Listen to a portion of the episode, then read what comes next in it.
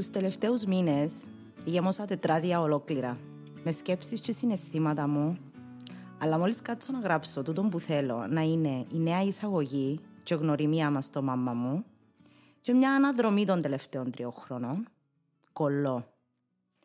Στην αρχή προσπάθησα να γράψω τον, τον μονόλογο στο λάπτοπ, ε, μου έφκαινε, επειδή είναι εύκολο να γράψεις κυπριακά όπως τα μιλάς σε ένα λάπτοπ. So, επία πίσω στον good old fashioned γράψιμο στο χέρι και ούτε εκείνον μου έφκαινε. So, προφανώς το πρόβλημα δαμε είναι που να γράψω, αλλά το τι να γράψω. Επειδή αν δυσκολεύκουν να γράψω κυπριακά, πάω στο πληκτρολόγιο και ειδικά όταν η μητρική μου γλώσσα είναι τα αγγλικά, φαντάζεστε πόσο δύσκολο είναι να διατυπώσω και να καταγράψω τους λόγους που πριν από σχεδόν τρεις μήνες εκράσαρα ψυχολογικά και αποφάσισα να σταματήσω το podcast και να απομακρυνθώ από μια καθημερινότητα στα social που είχα τα τελευταία δέκα και χρόνια. Ουφ. Λοιπόν, μόλις πήρα την απόφαση να επιστρέψω στο podcasting επειδή δεν μπορώ να σας πω και να σας περιγράψω πόσο το επιθυμήσα.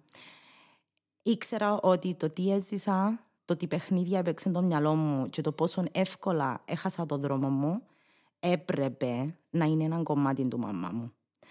Αν πάτε πίσω στο πρώτο τέλεια επεισόδιο που εύκαλα, που ήταν μια εισαγωγή για το τι θα είναι το μάμα μου και το είδος περιεχομένου που θα δημιουργούσα, εκτός που μια φωνή που έτρεμε, και δεν ήξερε να μιλήσει και να εκφραστεί άνετα, να με ακούσεις να μιλώ για ψυχική υγεία. Να με ακούσεις, ε, να ακούσεις μάλλον μια περιγραφή της ζωής μιας γυναίκας που έγινε μαμά για τρίτη φορά και έχασε τον νου της. Επίσης, να ακούσεις για το πόσο με βοηθήσαν τα podcast που άκουα. Επειδή δεν είχε chance να κάτσω να διαβάσω βιβλίο ή να πάω για έναν ωραίο φαγητό και έναν ποτό με κάποια φίλη ή κάποιο φίλο μου ή καν να καταφέρω να εκφραστώ σε εκείνο το φίλο ή φίλη.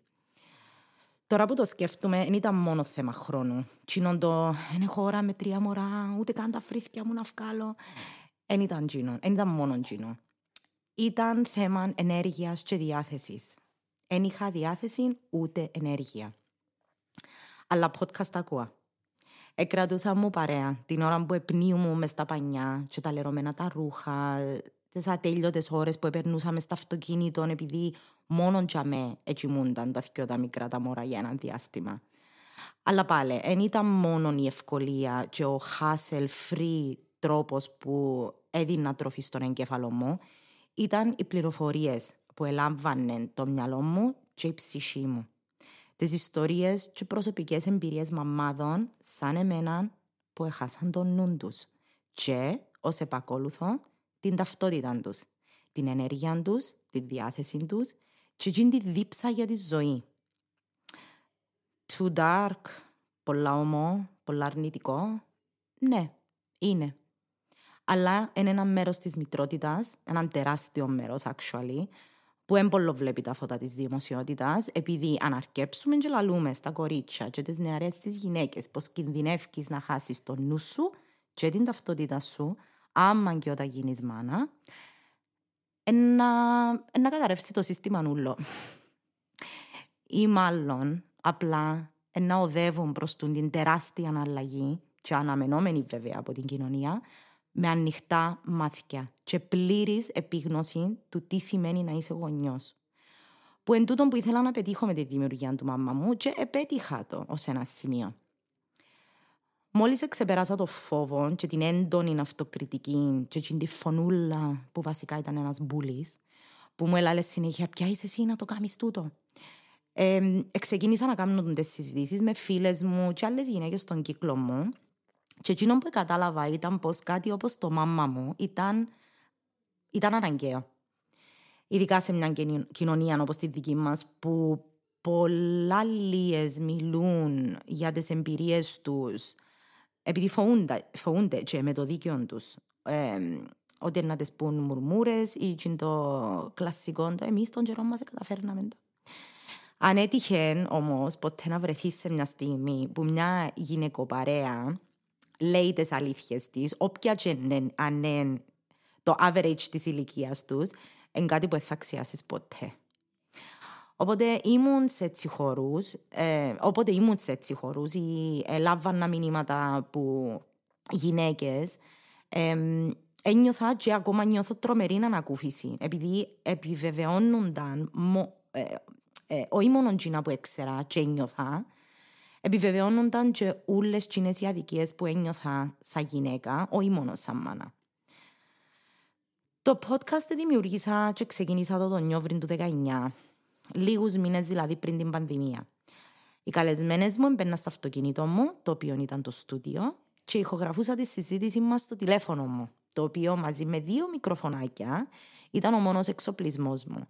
Θυμούμαι, και θα ξεχάσω ποτέ, πόσο έτρεμα που πάνω σκάτω την ημέρα που μπήκα στο κατάστημα με το μιτσί μου, το γιουί μου, στο γοφό μου, ε, για να πάρω ε, για να πάρω τον τα, τα μικρόφωνα, μικροφωνάκια. Είχα αποφασίσει να ξοδέψω 250 ευρώ για να τα αγοράσω και εκείνη η στιγμή σήμαινε πως ήμουν έτοιμη να πάρω το ρίσκο, να βουτήσω στο κενό και ό,τι έγινε, έγινε. Όταν μας χτύπησε η πανδημία και κλειδώθηκαμε όλοι σπίτι και ήμασταν κολλημένοι στο ίντερνετ όσο ποτέ, η ζήτηση για περιεχόμενο αυξήθηκε. Οπότε και εγώ έπωσταρα στα social μανιωδώς, κυρίως stories και λόγια για τις χιλιάδες μαμάδες ε, που ξαφνικά βρεθήκα σπίτι με τα μωρά, να ετοιμάζουν φαγητό τρεις φορές την ημέρα, να προσπαθούν να πάρουν μια ανάσα μεταξύ της υποχρέωση τους προς τη δουλειά, αλλά και του σχολείου που απαιτούσαν όπως γίνουμε ούλες και ούλοι δάσκαλοι, δασκάλες, καθηγητές και καθηγήτριες. Και τούτα ούλα ενώ γύρω μας ο κόσμος και η ζωή μας όπως την ξέραμε και εμείς και τα μωρά μας εχάνετουν. Την ίδια ώρα εδόθηκε μου η ευκαιρία μέσω κάποιων αγαπητών γνωστών να μεταφέρω το μήνυμα του podcast σε ένα πιο μεγάλο ακροατήριο που δεν έξερε για τη δουλειά μου και βρέθηκα να κάνω live συζητήσεις μια φορά την εβδομάδα για 8 εβδομάδες με διάφορους καλεσμένους για την επίδραση της πανδημίας στη ψυχολογία και, κυρί... στη ψυχολογία και ζωή κυρίως των γυναικών. Κάπου τσάμε, μες σκύντες ατελειώτες μέρες μες στο σπίτι, χωρίς ρουτίνα και τρόπο διαφυγής, εξύπνησε μέσα μου η επαναστατική μου πλευρά, που δεν την είχα δει που τον καιρό που ήμουν έφηβη. Ναι, το podcast ήταν μια είδους επανάστασης, αν θέλετε, και μια προσπάθεια να ξεφύγω από το στερεοτυπικό ρόλο της μάνας. Αλλά η πανδημία έφερε μαζί της και έναν έντονο πάθος και μια άγρια υπενθύμηση για την αδικία που ζουν τόσες γυναίκες. Και κάπου τσάμε ανακάλυψα εις βάθος την έννοια του φεμινισμού. Μια λέξη που εξηγούσε και την ορατότητα σε τόσα πολλά που που ένιωθα.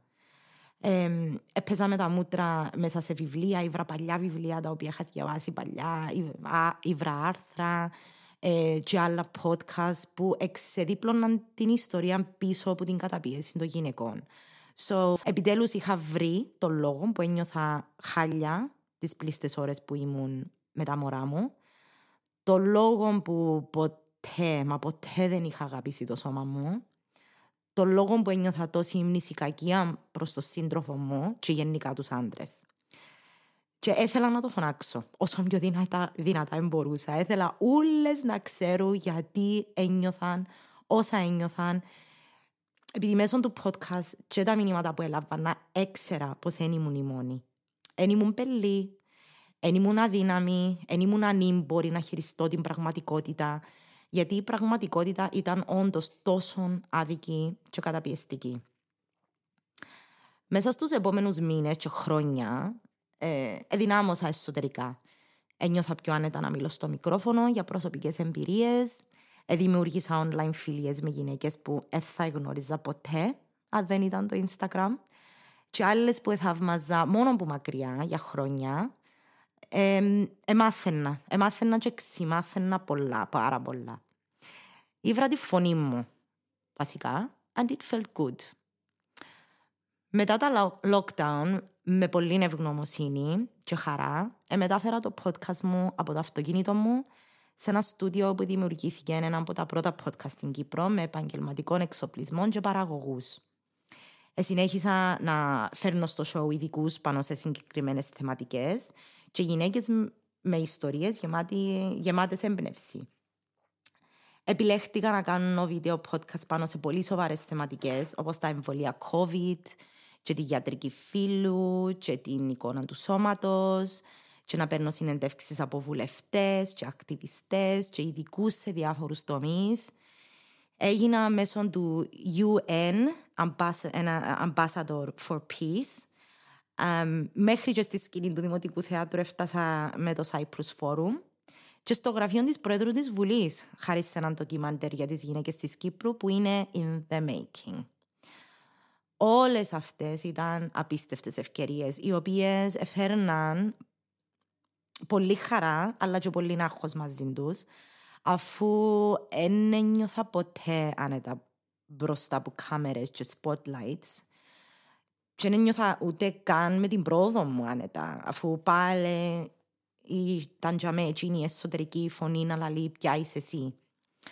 Πλέον όμως, ε, με τη βοήθεια του podcast και τις συζητήσεις που έκανα, έμαθαινα σιγά σιγά να γνωρώ τη φωνή και να κρατώ σφιχτά την πίστη στον εαυτό μου πώς αξίζα μου τούτες οι ευκαιρίες και πώς δούλεψα για να φτάσω στο σημείο τούτο. Την ίδια ώρα που έφτιανα τη σκάλα της επιτυχίας, αν θέλετε, και το podcast έγινε του όλων και περισσότερο γνωστό, ε, καταλάβα πως δεν ήταν όλοι happy με την πρόοδο μου και δεν εκτιμούσαν όλη την προσπάθεια μου να δώσω ορατότητα στις γυναίκες της Κύπρου και τους ατέλειωτους ρόλους που αναλαμβάνουν. Εκολλήσα μου την ταπέλα της πελής φεμινίστριας, της ακραίας περίπτωσης γυναίκας που αρνιόταν να παραδεχτεί κάποιες αλήθειες, πραγματικότητες, κάποιους προγραμματισμούς και θέσεις και να τις χωνέψει. Ακόλουθη followers δηλαδή, που είχα από τις πρώτες μέρες που ε, πρώτο ξεκίνησα τον blog μου, ε, σταματήσαν να με ακολουθούν. Έτυχε να λαμβάνω μηνύματα στο inbox μου από άντρες που ήξεραν πού ήμουν την τάδε μέρα και τι έκαμνα. Φανατικοί χριστιανοί που προειδοποιούσαν με να με συζητώ τον μισογυνισμό που έβλεπα στη θρησκεία μας. Και λέω μου πώς θα κάω στην κόλαση. Και τέλος, και τούτον ίσως ήταν το πιο οδυνηρό πουλά, ε, γυναίκες. γυναίκες να μου χάνουν χρόνο να μου πούν πως προφανώς ένα αγαπώ τα μωρά μου και πως έπρεπε να κλείσω τα πόθηκια μου αν δεν ήθελα να γίνω μάνα. Έβλεπα, άκουα και διάβαζα κυρίως άντρες να με συζητούν, να λένε πως είμαι αμόρφωτη, ανεπαρκής, ηλίθια, ένας σκατόν εξτρεμιστικό χωρίς μυαλό και κριτική σκέψη. Όταν δεν τόλμησα να μιλήσω για την αόρατη εργασία, μια ορολογία και μια πραγματικότητα που υπάρχει και αναγνωρίζεται ανά το παγκόσμιο. Κάποιες ζήτησαν τον λογαριασμό μου για να μου συνεισφέρουν οικονομικά, ενώ άλλοι είπαν να μου δοθεί αναστολή και να γραφτώ στις κοινωνικές ασφαλίσεις. Άλλοι πήραν το ένα βήμα παραπέρα και είπαν πως ο άντρας μου είναι εθνικός ήρωας και πως πρέπει να του κάνουν αγάλμα και παρέλαση προς τιμήν του. Γελώ, τέλος πάντων. Ούλα τούτα δεν τα έβλεπα, δεν τα θυκιαβάζα μόνο εγώ. Θυκιαβάζαν τα και η οικογένεια μου, η μάμα μου, ο παπάς μου και ο σχεδόν 12χρονος γιος μου που πλέον έχει πρόσβαση στο ίντερνετ. Δεν ήταν ένας ο λόγος που επέλεξα να τραβήσω πίσω και να παρετήσω το podcast και τα social. Ήταν πολλοί ε, που εμαζεύκονταν για μήνες, ώσπου και φτάσαν να είναι ένα βουνό τόσο τεράστιο και δύσβατο που δεν είχα επιλογή. Ή ήταν να κάνω ένα break ή ήταν να κάνω εγώ break. Που έκανα βασικά.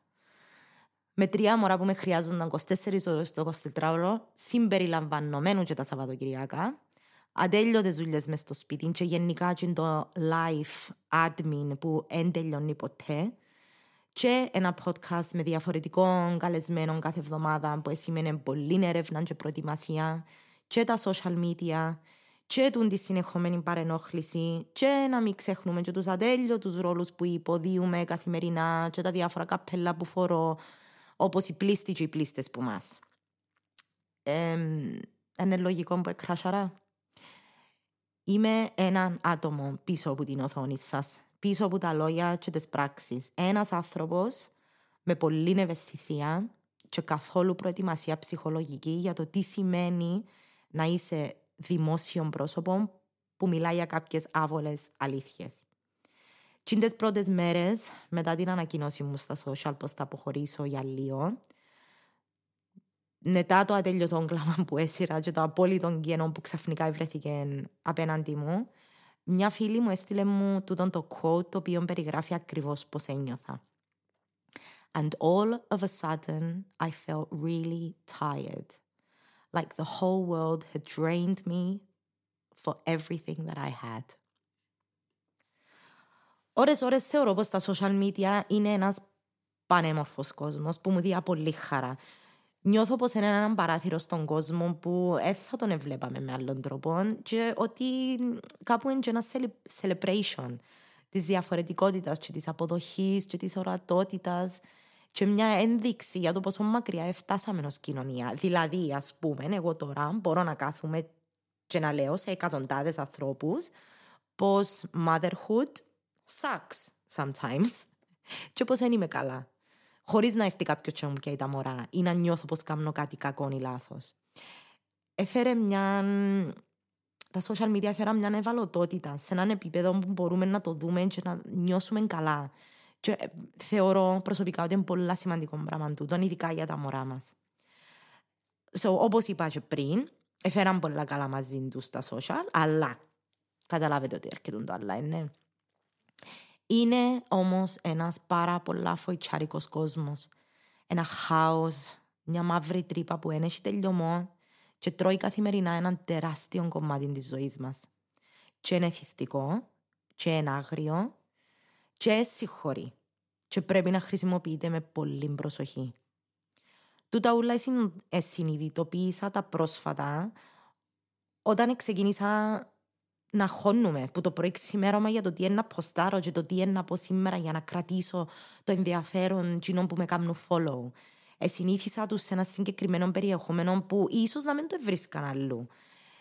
Actually, δεν το βρίσκαν αλλού, ειδικά με τον τρόπο που το παρουσιάζα εγώ. Αλλά, τι το είδος περιεχομένου έθελε πολλή δουλειά και έρευνα και fucking κότσα να το πεις δημόσια και επώνυμα.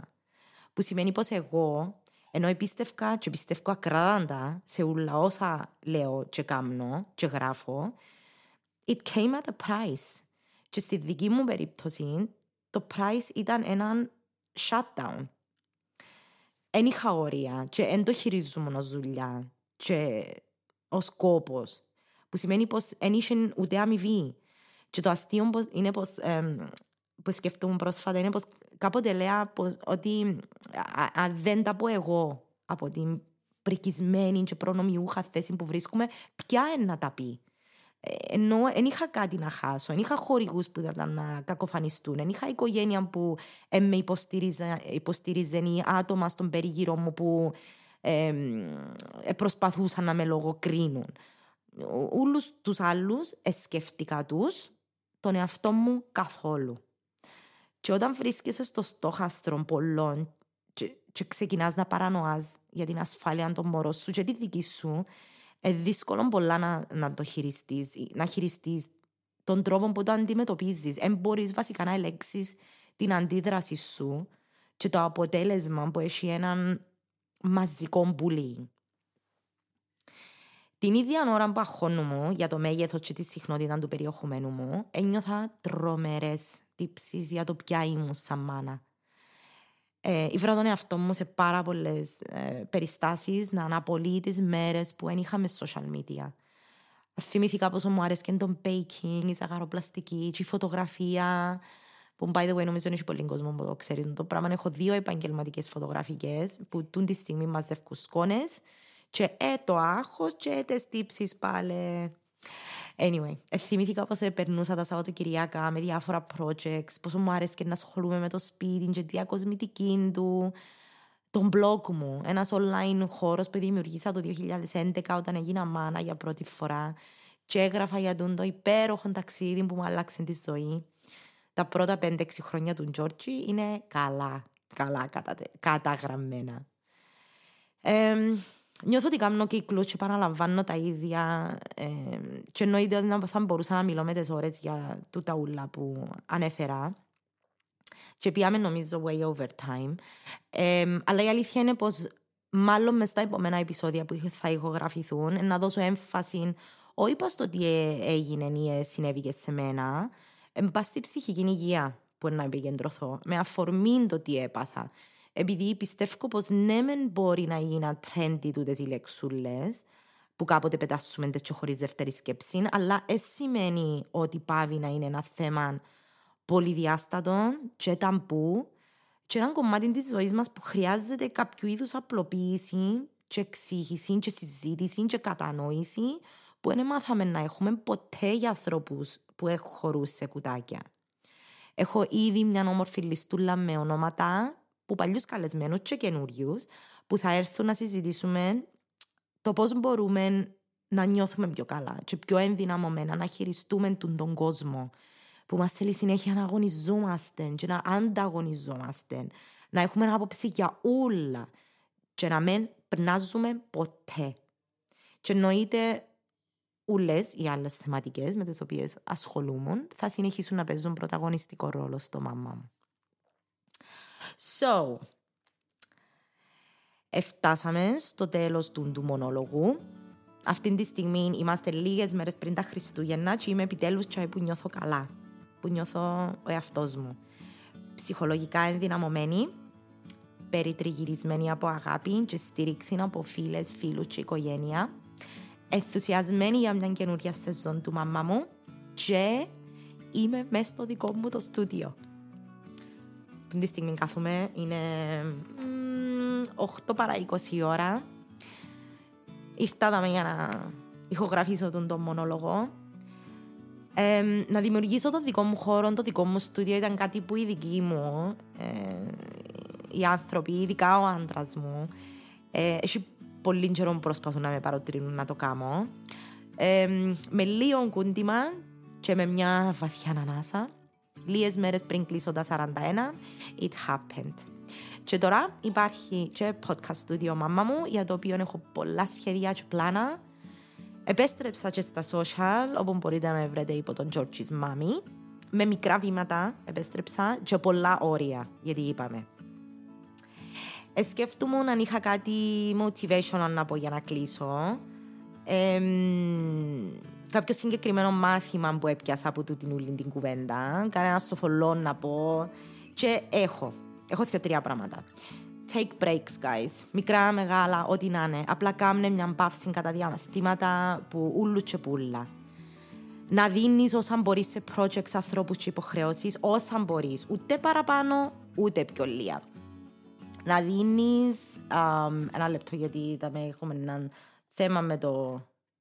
Έχω ένα καινούριο μηχάνημα και παίζω με τη μουσική μου. So, να, να ακούετε τώρα το πράγμα. Λοιπόν, so take breaks. Μικρά, μεγάλα, ό,τι να είναι. Απλά κάνουν μια παύση κατά διαστήματα, πουλους και πουλα, είναι σημαντικό.